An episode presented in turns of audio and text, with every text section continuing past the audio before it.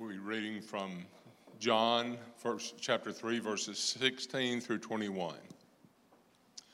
For God so loved the world that he gave his only begotten Son, that whoever believes in him shall not perish, but have eternal life. For God did not send his Son into the world to judge the world, but that the world might be saved through him. He who believes in him is not judged. He who does not believe has been judged already because he has not believed in the name of the only begotten Son of God. This is the judgment that light has come into the world, and men love the darkness rather than the light, for their deeds were evil. For everyone who does evil hates the light and does not come to the light for fear that his deeds will be exposed. But he who practices the truth comes to the light so that his deeds may be manifested as having been wrought in God. This is the word of the Lord. Thanks be to God. Let's pray together. Father, as we come to you on this Christmas Eve, may we come as those who desire to have their eyes open, the eyes of our hearts open to behold the light of heaven, and to see in the coming of that light a love that is vastly beyond all we could hope or imagine. May our hearts be changed by an encounter with your heart this morning. We ask this in Jesus' name. Amen. On a wind and rain swept island in the North Atlantic, sometimes referred to as England, a large and jolly 300 pound man sits down at his desk as Christmas Day approaches. He sits down to compose a defense of Christmas in response to the American founder of the Church of Christian Science. Uh, the cult founder, Mary Baker Eddy, has published a statement advocating against Christmas and against the giving of gifts, in which she said she did not give presents in a gross, sensuous, terrestrial sense, but instead she sat still and thought about truth and purity till all her friends were much better for it.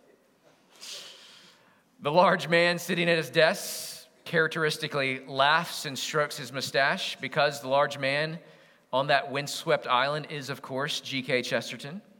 And it's his business as a column writer for the Daily News to respond to such things with a keen wit and good humor.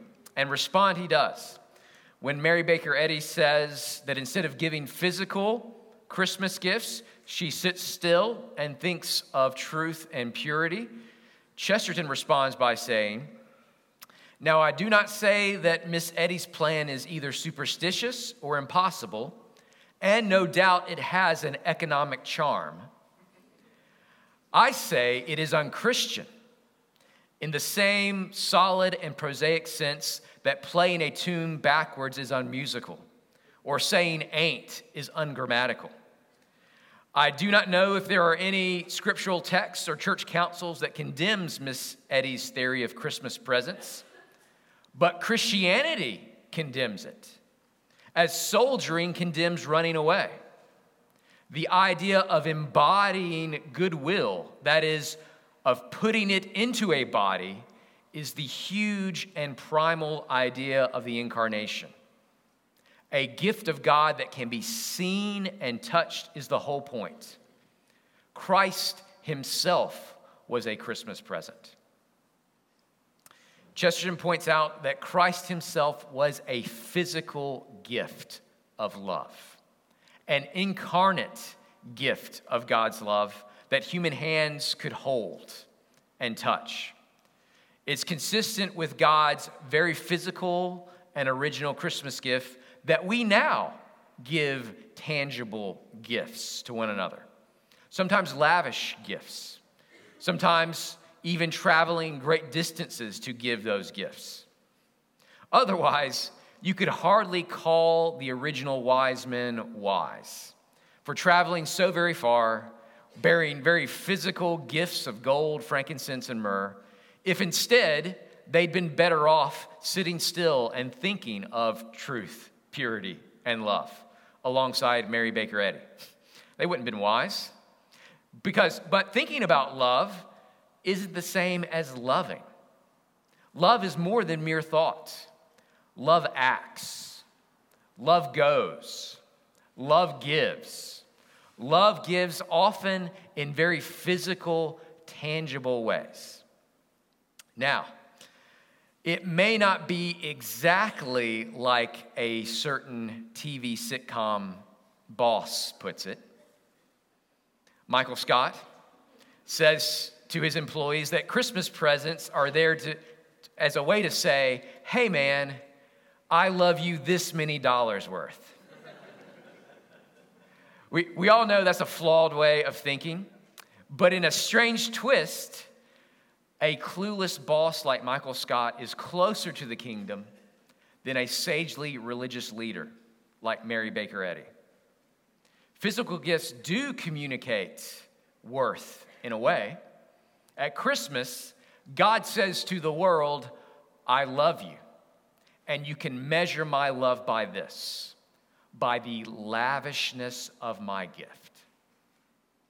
We are told to do exactly that in one of the most well-known and well-beloved verses in the Bible, John 3:16. For God so loved the world that he gave his only begotten son, that whoever believes in him shall not perish but have eternal life. I want you to see five things in John chapter 3 this Christmas Eve, and the first one is this. I want you to see God's gift of love. God's gift of love, verse 16. For God so loved the world that he gave his only begotten Son. We give physical gifts to those we love at Christmas. And Chesterton was right in saying that this practice is consistent with the heart of Christianity. It's consistent both with our theology as well as with the state of our soul responding to God's great gift. God's lavishness toward us begets our lavishness towards others. The giving of Christmas gifts flows from the heart of John 3:16. For God so loved that he gave. And what a gift he gave. God's gift of love was the greatest, most lavish gift imaginable. He gave himself. God Himself came to us in physical form, one that Mary and Joseph could cradle in their arms. We see God's gift of love on display first in the incarnation itself, the most tangible of gifts, requiring the eternal Son of God take, to take on a physical body. In the same way we all did, going through the full process of being knit together within our mothers.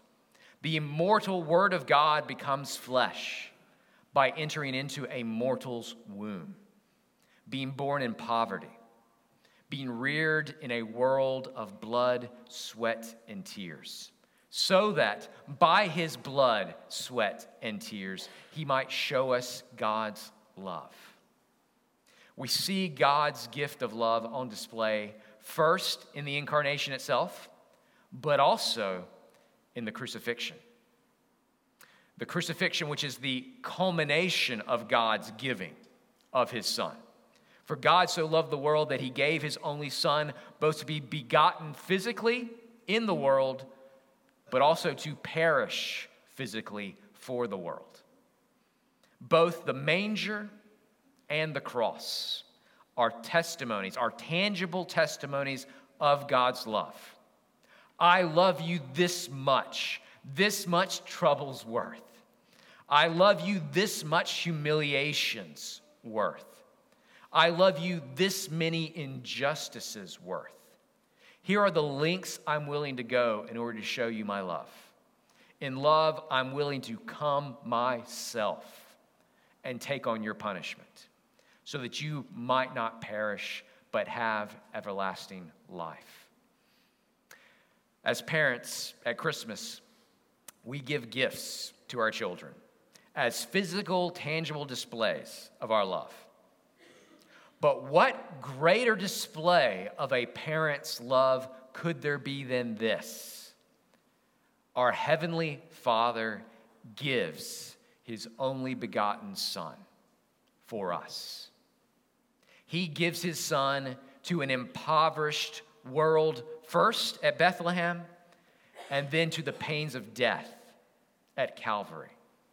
This is why John writes in 1 John chapter 4, in this is love, not that we loved God, but that he loved us and sent his son to be the propitiation for our sins. Beloved, if God so loved us, we also ought to love one another. God's self giving love ought to motivate the same kind of love in us. God's self giving love sends his son out on a mission. And that's what we see in verse 17. Look at verse 17. For God did not send the Son into the world to judge the world, but, here's the mission, that the world might be saved through him. We see our second heading in verse 17 Jesus' mission of love. Jesus' mission of love. It's important to understand that God the Father did not send the Son of God on a mission of love at a point in time when we deserved it. Quite the opposite.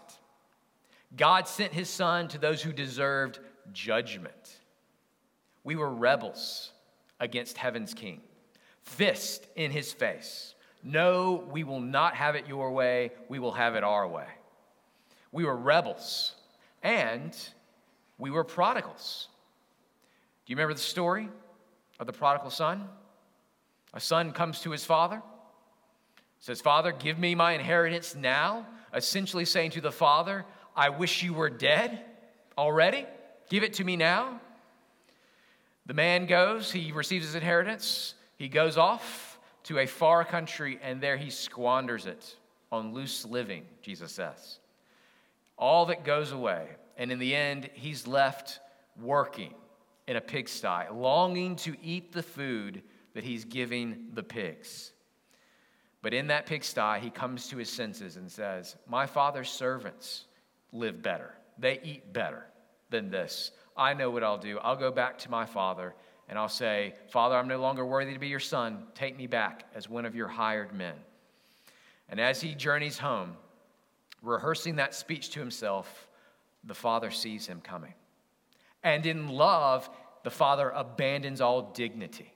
He runs to his son. He embraces him, doesn't allow him to get the speech out of his mouth. He embraces him, says, Come, put a ring on his finger, put a robe on his back, kill the fatted calf, for my son who was dead is now alive. He was lost, but he has been found. We call it the story of the prodigal son, but Jesus called it the story of the two brothers because there's a second brother in the story. The older brother in Jesus' story is the picture of self righteous judgmentalism. He calls the younger brother that son of yours, not that brother of mine. He refuses to go into the party because he's always obeyed. I've always done what is right. What, but did he? What should the elder brother have done? he should have done verse 17. Not judging, but being sent into the world that he might save the younger brother. In love, the elder brother should have said, Here I am, Father. Send me. Send me into the world to pursue my brother.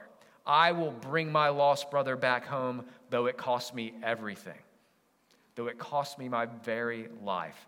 I will save my brother and bring him home again. This is exactly what verse 17 says Jesus has done. Jesus is the true and greater elder brother who willingly is sent on a mission of love, not to judge us, but to save us. This mission began at his birth as it was announced to shepherds sleeping rough in the field. This is why he is here. He is here to save us. This mission continued as Jesus grew and started teaching the people. This is why the prodigals were flocking to him, and why many self righteous religious people began to hate him. Jesus wasn't like the rule keeping elder brother, he was a better elder brother, one who came on a mission of love, eating and drinking with sinners, eating and drinking with prodigals, pursuing the prodigals to whatever pig pen they were wallowing in. Part of Christmas, therefore, involves the glad acknowledgement that we've been found. We were in the pigsty, and our elder brother pursued us and pulled us out. We freely acknowledge that we were prodigals, or even worse, we were the self righteous Pharisees when God sent his son on a mission of love to bring us to our senses and to bring us back home, to bring us into the party. At Christmas, we give gifts to celebrate this reality. We've been found, we've been rescued, we've returned to the Father. Christmas is a come kill the fatted calf, rejoice and be glad kind of moment, isn't it? That's what Christmas is. Christmas means that our elder brother has entered into our mess in order to bring us back home, in order to usher us in to the Father's feast, in order to return us to the Father's loving embrace. This welcome home is only possible because our elder brother has paid our debts and satisfied justice for us. And that's what we see in verse 18. Look at verse 18. He who believes in him is not judged. He who does not believe has been judged already because he has not believed in the name of the only begotten Son of God. Here's our third heading faith's appeal of love. Faith's appeal of love. Picture our elder brother has come to us, he's pulled us out of the pigsty, but that's not all. We've racked up quite a debt in this town through our profligate ways. We've even committed a few crimes to finance our addictions. Before we can leave town for home, we must first have our day in court. Justice must be paid. Either we can say on that day of judgment, This is my elder brother. He stands here for me, offering to pay my debts in full. Or, trying to stand on our own feet, we can say, I don't know him. I don't know who this man is. I don't know his name. We can refuse to acknowledge our elder brother on our day in court. In that case, the outcome is a foregone conclusion. We're guilty. And if we want to acknowledge our brother's help, we'll have to pay for our crimes and our debts ourselves. In that case, there will be no going home for us, no feast, no fatted calf, no father's welcome. Here in the city of destruction, we will stay. If we try to be our own saviors, if we try to put faith in ourselves, then we are condemned already, John says. Already. But if we acknowledge our elder brother, if we believe that he will stand in our stead, that he is willing and able to pay our debt, then we will not be condemned. Faith appeals the judgment against us and rests its appeal on our elder brother, that he has come on a mission of love to save us. Christmas comes each year as a reminder that our judgment has been appealed. We were guilty, yes. We owed a debt we could never repay, yes. But Christmas says our appeal was heard. Love incarnate approached the bench and pled on our behalf. Without faith in this incarnate love, we stand as those judged and condemned already, John says. But through faith in God's gift of love, we are not judged. For justice itself has already been fully satisfied by the one who loved us before we fell. And make no mistake, we had fallen. We had fallen hard. That's the fourth thing I want you to see man's misplaced love.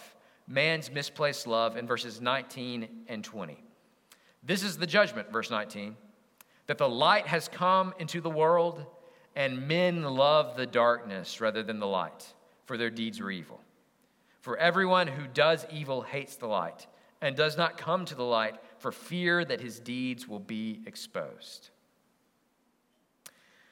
While God's love is as pure and swift as sunlight, our love is often bent and rotten like an old banana.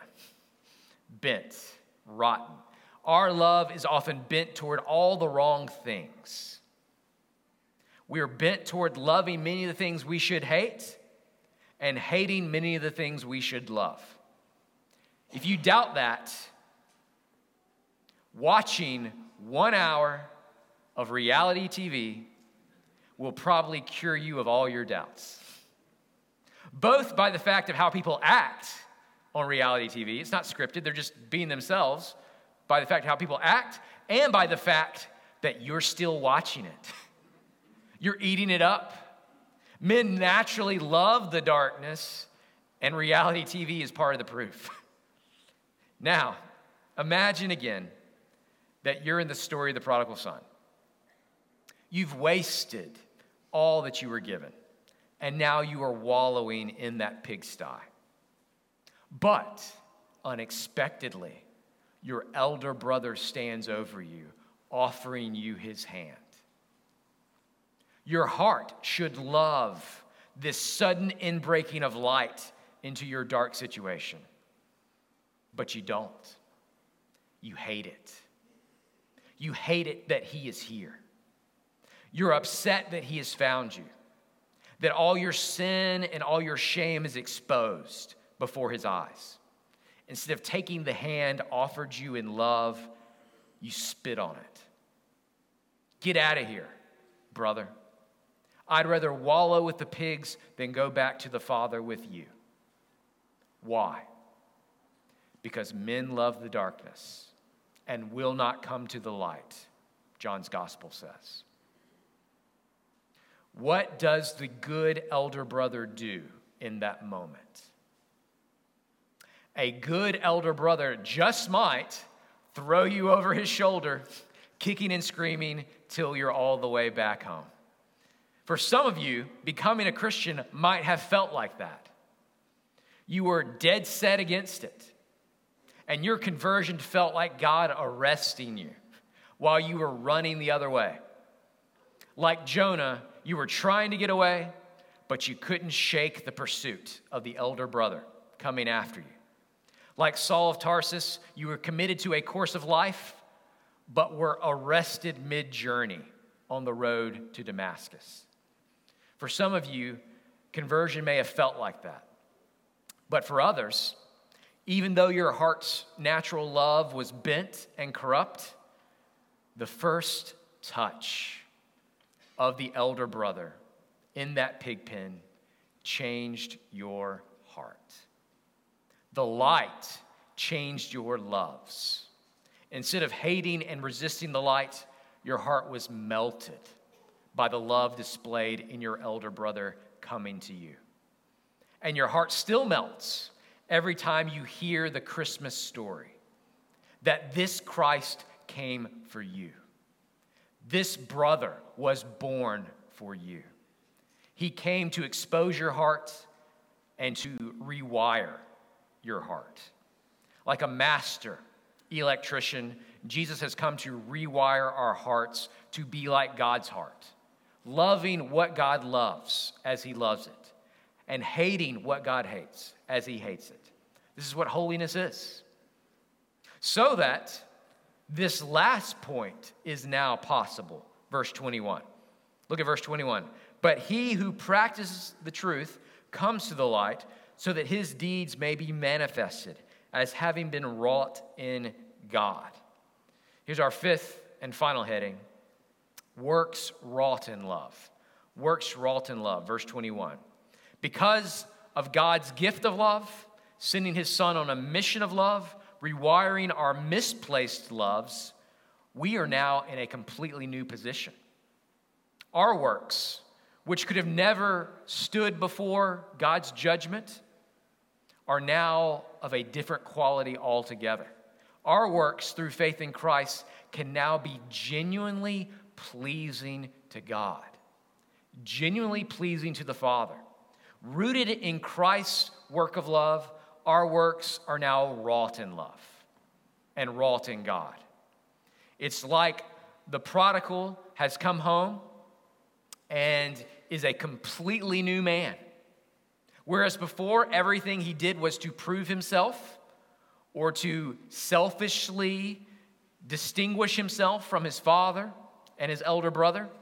But now that the elder brother has brought him back to the family, all his works have a new basis. They all flow from a new heart. He acts like one who has been redeemed. He doesn't have to prove himself or earn his family's acceptance because he realizes he was accepted when he had nothing to offer. When he was in a far country, in a pigsty, he was loved and accepted. He was loved and pursued when he resisted that love. Now that the prodigal has returned home with a changed heart and with new loves, all his work is different because it flows from a different heart. It's now done for different reasons. The redeemed man works out of gratitude, not trying to earn anything, but thankful for what God has done for him. He isn't working in order to be loved and accepted by the Father. Instead, his work flows from a joy and a confidence that he is loved and accepted by the Father already. If you're looking for an application of verse 21, can you think of a better occasion than Christmas. Christmas is about putting truth into practice. The light has come into the world. Christmas is about acknowledging and celebrating that truth. Christmas is a time to put into practice works wrought in God's love. In our every gift given, in our every family celebration, in our every conversation with that awkward uncle. We are putting on God's love on display. There are some people who'd rather embrace any excuse or take on any inconvenience than to spend an hour in conversation with certain family members at Christmas. Maybe that's you. But Chesterton would point out that this runs contrary to the very nature of Christmas. The nature of Christmas is love, reaching out to the unlovely. It is God's peace entering into our strife. It's about God's joy entering into our despair. In that awkward family moment this week, bring the true nature of Christmas to bear.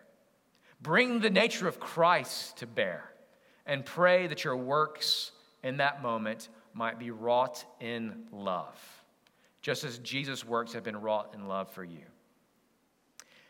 Give a Christmas gift to that ungrateful person, remembering that the light pursued you when you were evil and ungrateful.